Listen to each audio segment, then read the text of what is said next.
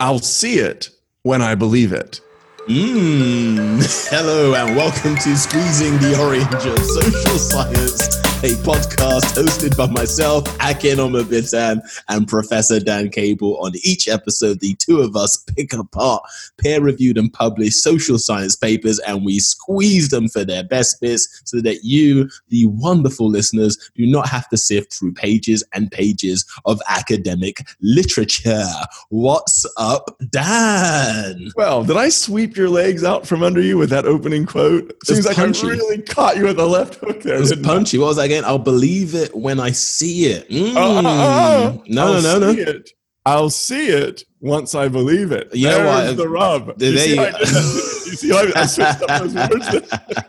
it's flipped me because you know what's going on there is there's something I want to believe you said Yes. so much that even though you said something, I want to believe something. Okay, we're gonna get way too. We're gonna have way too much fun with this paper. We. What, what we got for the so old, got for the folks. I mean, you listeners out there know that sometimes Akin and I pick classics. And that's what we've done today. This is a paper from 1985. It's in a absolutely great journal called the Journal of Personality and Social Psych. And it's all about hostile media.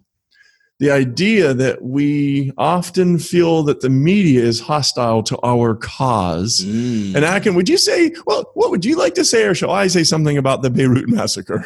Oof. Oh gosh. So we're talking about like 1982, I Yeah. want to believe, and we're Yeah. talking about conflict between.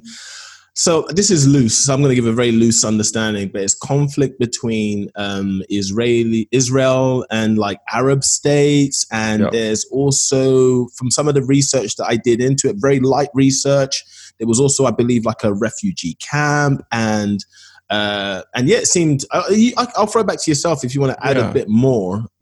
Well, um, because I'm older, uh, it's at least something that I heard of when growing up. I didn't know a lot about it back in '82. I mean, this is, you know, this is a very old study. What um, what's very powerful about it is, at that time, there were partisans. You know, there were people that were very pro-Israeli. There were people that were very pro-Arab. And when they would watch the same news footage, they would often walk away with dramatically different interpretations of what what, what it meant and what was said. And that's why I think this is such a relevant article, not just because of Trump and the sort of fake news and how he thinks the news is always against him, but the more general idea that whoever wins tonight Mm. may have a hostile medium media phenomenon going on in their heart. Wowzers. So yeah, so yeah, the title itself of this paper is the hostile media phenomenon, biased perception and sorry, biased perception and perceptions of media bias in Wow. coverage of the Beirut massacre. So uh, this we're gonna give shout outs to uh, Robert Vallone, Lee Ross, and Mark Lepper. So uh, so yeah, what were they what were they looking for? You gave a little bit of an intro, Dan. So what exactly is it that they were that they were looking for here? Yeah, I, I think it is such a f- uh, deep and important phenomenon of perception where, especially as lay people, we go through life kind of feeling like it is, and then we observe it. And part of that life is the media and how things are reported and what's said. And I guess there's an idea, and certainly for somebody like me before I got a degree, that the news was just kind of like information, like true. And then it is the case that when you go away to uni, you do develop critical thinking skills where you say, well, true for who and what was their agenda and, you know, what mechanisms did they use to influence? And so then you start to kind of, you know, realize that it's not just facts, but that it's information that you have to sort of, well, in this particular study, what they're looking at is the idea that not only do we take away biased perceptions of kind of which leaning was it, but it's a step farther. We literally see something different. Like later, when asked to when just asked to report, what did it say? There's pretty different perceptions on what it said, and so that's why uh, Akin, it's like the way it kind of caught you up there. The title, it's biased perception, but then there's also perceptions of media bias. And in a way, those are like the two roots that could lead to you yelling hostile media. yes. And I kind of felt like it's when you kind of dial the nozzle up on confirmation bias. Yeah. As, as I was reading this, it's I had a loose understanding of confirmation bias. So this Yeah. idea that we we are more attentive or we're we're more receptive to information that we agree with essentially. So it kind of holds a lot more a lot more weight. And that's interesting in itself. And this to me felt like what happens when that is then left to kind of like run wild. And Mm-hmm. i was picking up this sense of like paranoia this everyone's out to get me kind Yes. of vibe. Because it's it, it felt like it was created so like as you were mentioning dan it's like this idea of the news you kind of like you switch it on and you're like what's going on in the world today Yeah. and it, what they're observing here is that we're not just switching this on and asking ourselves that question we're far from passive this isn't just the news happens to us but Yeah. what we're actually doing is we're actually playing quite an active role Yeah. and so this paper is like you know 85 so now we're in 2020 and having recently watched the, the social dilemma documentary and looking at how social media is being blamed for a lot of the things in the world right now this kind of lends to some theories i've had myself which is that a lot of these platforms are not the problem. It's the people using them like we did an episode on on fake news and the problem isn't just the fake news it's that we insist on sharing this we we Like- insist on eating the fake news. so it's kind of like we are feeding the, Yes. the monster. We, we create the monster because now we live in a day where, you know, they build these websites, they have these channels. They've got like, they've got metrics coming in live. So they could put out a, a news story, which let's say is very, I don't know, positive. Hey, no one's reading this. Or they've got a controversial to- topic and they decide to run down the middle. Hey, no one's reading this. Well, what happens if we dial the nozzle up for one side or the other? Because we're noticing that with some of these things that we're putting out, people are reading it and they're getting very charged. Um, so, without me running around in circles, it does seem that the the areas in which we're putting our attention seems to be what's producing a lot of the news in in modern times. However, what this past paper is suggested suggesting is is illuminating that that is not just a problem of modern time it's just That's that right. now in modern time we've got the tools to really start pushing Yes. ideas whereas previously we would have Yes. just received them and Yes. then inside internally we would have felt enraged and maybe had conversations with one or two people whereas now we're able to kind of like crack our knuckles and get on machines and then start pushing the idea That's really everyone is against me. This is my point of view. Back in this day when they did this first study they kind of fooled around with an introduction where they looked at a time magazine article that looked at jimmy carter presidential candidate at that point and ronald reagan presidential candidate at that point. This would be 1980 it's really interesting because the editorials that people wrote in the letters that were written into the editor based on that same article. There was only one article. One of them was like it was a hack a hatchet job and you know it. You ought to be ashamed of yourself for printing it because basically they tore into ronald reagan in this person's opinion. And then another one was the exact opposite which was like why didn't you just editorially endorse reagan I mean, you're glossing over his fatal flaws so handily that the real Ronald Reagan comes across as like an answer to our problems. And what's so interesting about that is that's when everybody would have read the same Time magazine article. It's it's the kind of thing where like the same article inspired these radically different reactions, one of whom thought that's supporting this idiot and the other one supporting that idiot. so it's just so incredible.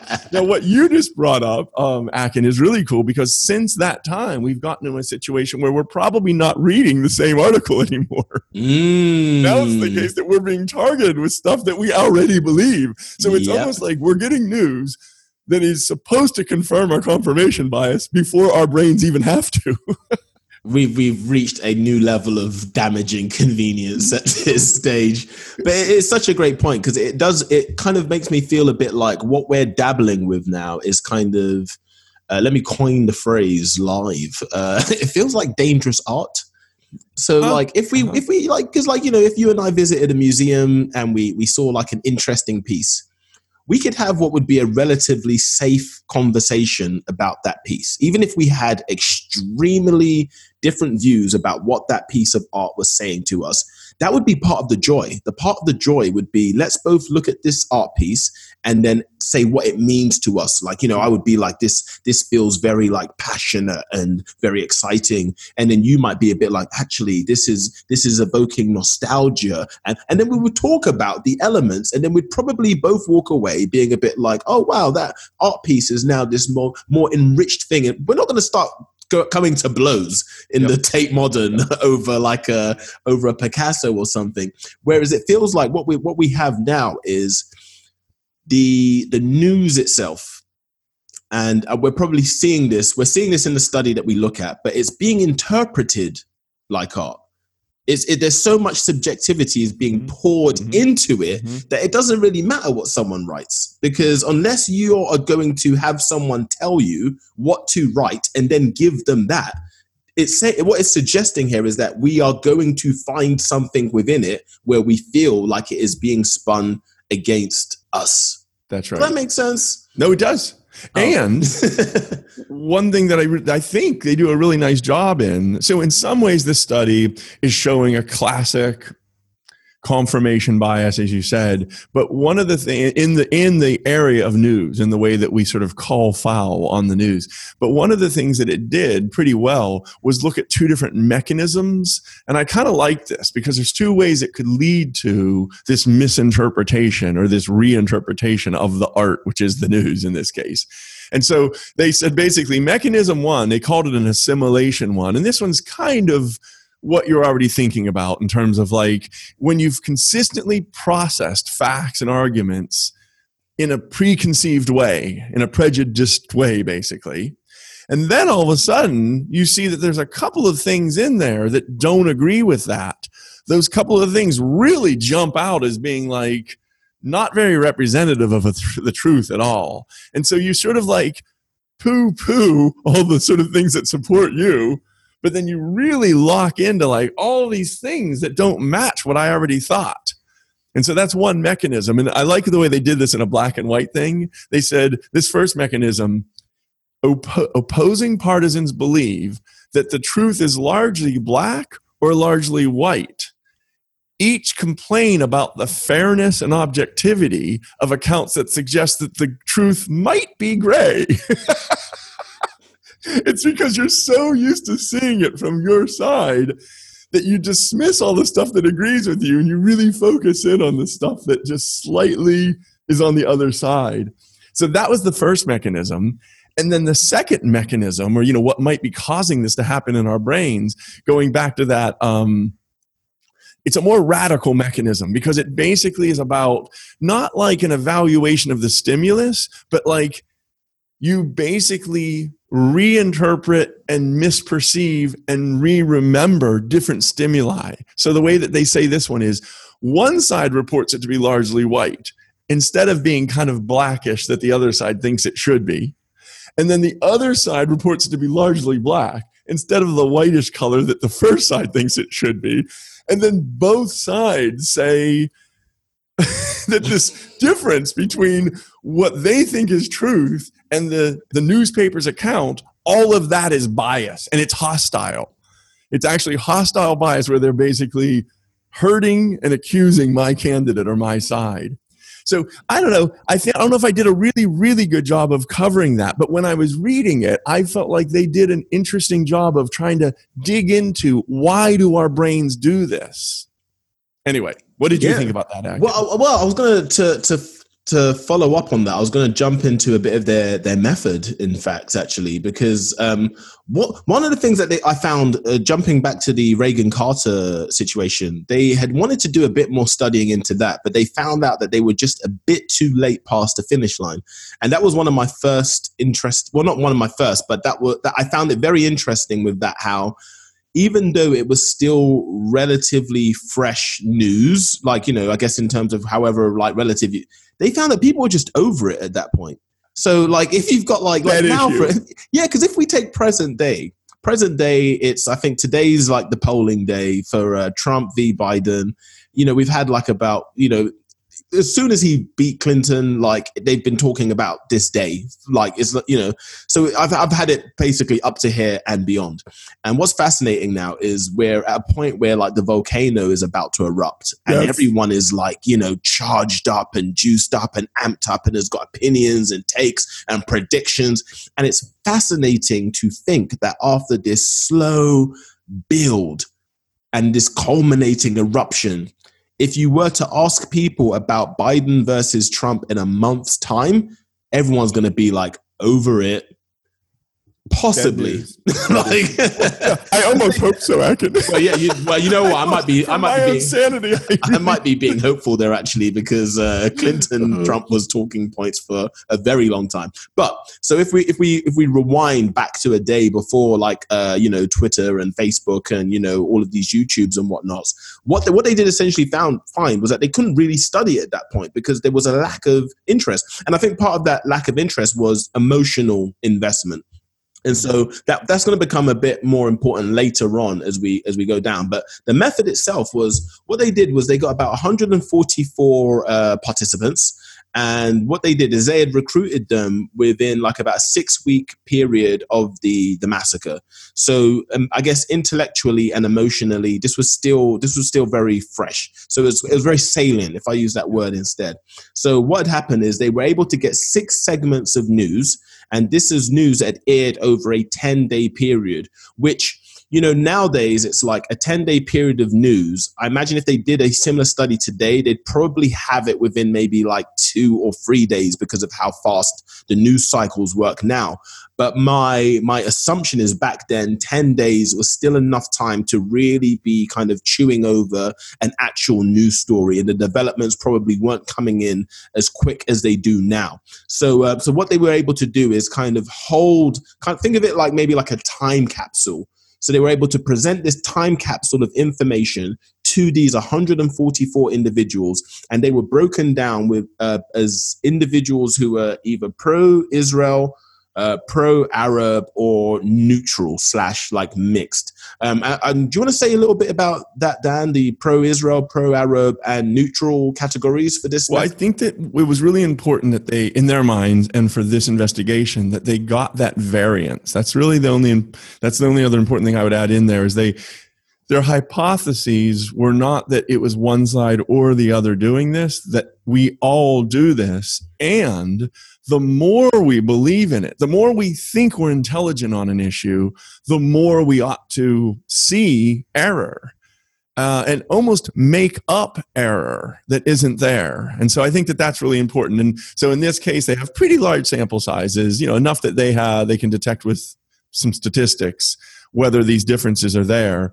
And um, they did find differences. Like the pro Israeli group assigned 22% of the responsibility to Israel, whereas the pro Arab group assigned 57% of the responsibility to Israel. And then they had a bunch of students in the middle that described themselves um, as just kind of generally mixed or neutral about this. Yeah. And this kind of feels to me especially when they talk about the like the intellectual investment into news stories uh, it's something that i try to be quite careful with myself. Like if there's specific stories uh, like covid for example at the beginning of this i did a lot of deep diving because i was a bit like i might die. Maybe i should know a few things about what the hell is going on right now.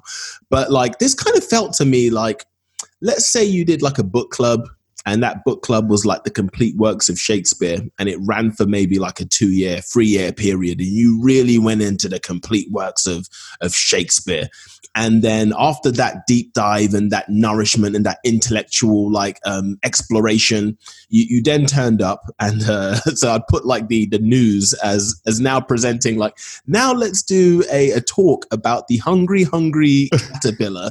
like there's no way you're going into that next session and and not feeling like, I guess, a degree of intellectual superiority in which you're now probably analyzing the hungry, hungry caterpillar in a way that is just not necessary. Look, he wanted to turn into a butterfly. He ate everything that he could find, and now he has come to be something greater than he was before. It's you know, but like I could imagine if you've got too much, and, and it feels like this is what's going on where they talk about these these individuals kind of like with this this uh, this this bias when you know possibly a bit too much.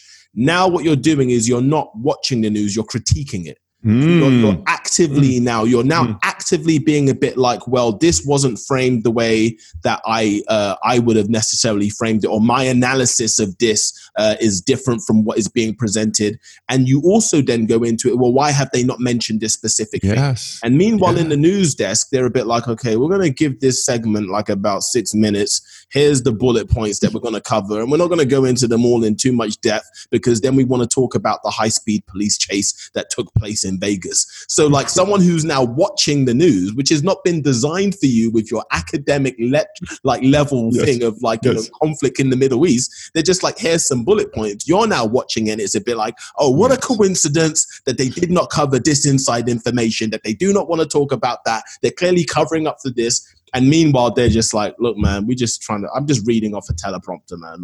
Like, you? oh, oh, it's actually really funny you bring that up, Akin. it's actually beautiful that you bring that up because one of the findings, so let me, let me say a couple of findings um, and some things that I had, but one of them, I'm going to come back to what you just said right there about the teleprompter reader. So one of the things that's funny is if you look at the pro-Israel people, the overall treatment of the Israel programs, they gave it a 2.9, which meant they were strongly biased against Israel. But the people that were pro-Arab was a 6.7 on the same scale, which means strongly favored I mean, strongly biased in favor of Israel. Now, mind you, watching the identical programs yes. watching the exact same so-called news, they walk away with these radical reactions saying like that's not even so then there's all these other questions we might tell you about those later and maybe we wouldn't. But the very last one is their perceptions of the personal views of the editors of those programs. Like literally, almost like Akin saying, like, here's some real humans whose job it is just to create some news. And the people that were pro Israel was a 3.8, which in this case meant that their personal views, like the editors, were leaning toward being anti Israel. And the pro Arab was 6.9, leaning toward being in favor of Israel. It's actually really exciting because they're attributing that to those humans. And that jump, you know, that's a oh, three point jump on a scale. In my research, to have a one point jump on a scale is actually a pretty big one. So this means that because these issues are hot for them, they are literally seeing a different reality and saying that man or woman that created that show is bad. they're wrong and they're bad. And I think, I don't know, that's part of what's so surprising, powerful, and important about this study. Yeah. You know, one of the things we try to do on Squeezing the Orange is like remind ourselves through science how little we really do know about the world and how even though it often feels like we see the world you have to remind yourself to hold those beliefs kind of lightly because mm. they're really deeply biased. Oh, like it is, it is so like it's so entrenched in us. Because I, I, was reading this and I when, when you do send the papers, Dan, like I and I think I've mentioned this on previous episodes. I love to read through and find behaviors where I do the same thing. I, I do the same thing, and you know they've created industries out of this. Like I don't think it's like a an accident, especially with like uh, I used to when I was uh, really into football. Uh, I used to listen to Talk Sport Radio, and so on game days, what they would do is that they would have they would have fans call in, and then you can express your. And everyone always thinks the referee is against them. They think all of the they think the commentators that are like they think the guy who's driving the train is against their team. It's like what is what kind of it's, it's yeah. we end yeah. up creating we create the very world that we live in through a lot of our interpretations of it. And um, it's, it's, it's really fascinating because the, the swing numbers on the questions that they asked were if you want to talk about polarization today, like these, these figures suggest that this is nothing new. Like we we've been doing this, and this is just as long as the news has been reported. So you could imagine back when it was like the town crier would go into the center and be like, "Hear ye, hear ye." that bell, you know Yeah. the bell that they ring. right? Here's the news from the castle. And then people would have just been in the crowds like, I don't believe it, man. The prince has been like going around with all of these women. How could you say that about the prince? And it's just like, I think that there's clearly something very much within us. And as these new technologies and way of and ways of communicating emerge, the temptation seems to be let's put it on that. Let's put it on the way that the news is being presented. Let's put it on mm-hmm. social media. Let's put it on these particular individuals when really it's like we're inferring so much. And at some point, we need to just put it on ourselves and just be a bit like, look, I'm a mad person and I probably shouldn't be spending as many hours a day watching this stuff if I don't have the capability to, like, kind of like Yeah. the to, to be able to tell what is in my head and what is actually on the screen. Wow. And um, I don't know if I'll ever be good at this, Akin, but one thing that this helps me with, almost like a meditation in a way, by immersing myself and re immersing myself, you know, because I've read this before. This is like a grad student kind of paper. You re remind yourself how biased we all are in a mm. way that, again, I'll say for me growing up, just kind of poking fun at me and the sort of lifestyle we would not have believed that there wasn't a truth to the media. And if somebody said that a certain show was different from the way you saw it, you would kind of think of them as an idiot, like not really keeping up, like having lost the plot. Like, and it's just really powerful for me to remember and to remind myself, literally, to hold those beliefs pretty lightly because like in this one one other thing i want to kind of throw out here because this really kind of helps me remind myself it said that the pro-arab and pro-israel subjects literally saw different news programs. That is they disagreed about the very nature of what they viewed. For example the pro-arab subjects reported that 42% of the references to israel in the news was favorable but only 26% were unfavorable. And that really flipped for the pro Israeli subjects who reported 16% um, was favorable and 57% was unfavorable. So you're literally not even, Akin, I think you made this point, but you're literally not even arguing about the same program because you've already recoded what it was in your brain. And the more you, bel the more you are knowledgeable about that, the more you're doing that. It's it's comical, right? It's It like is. It's kind of comical.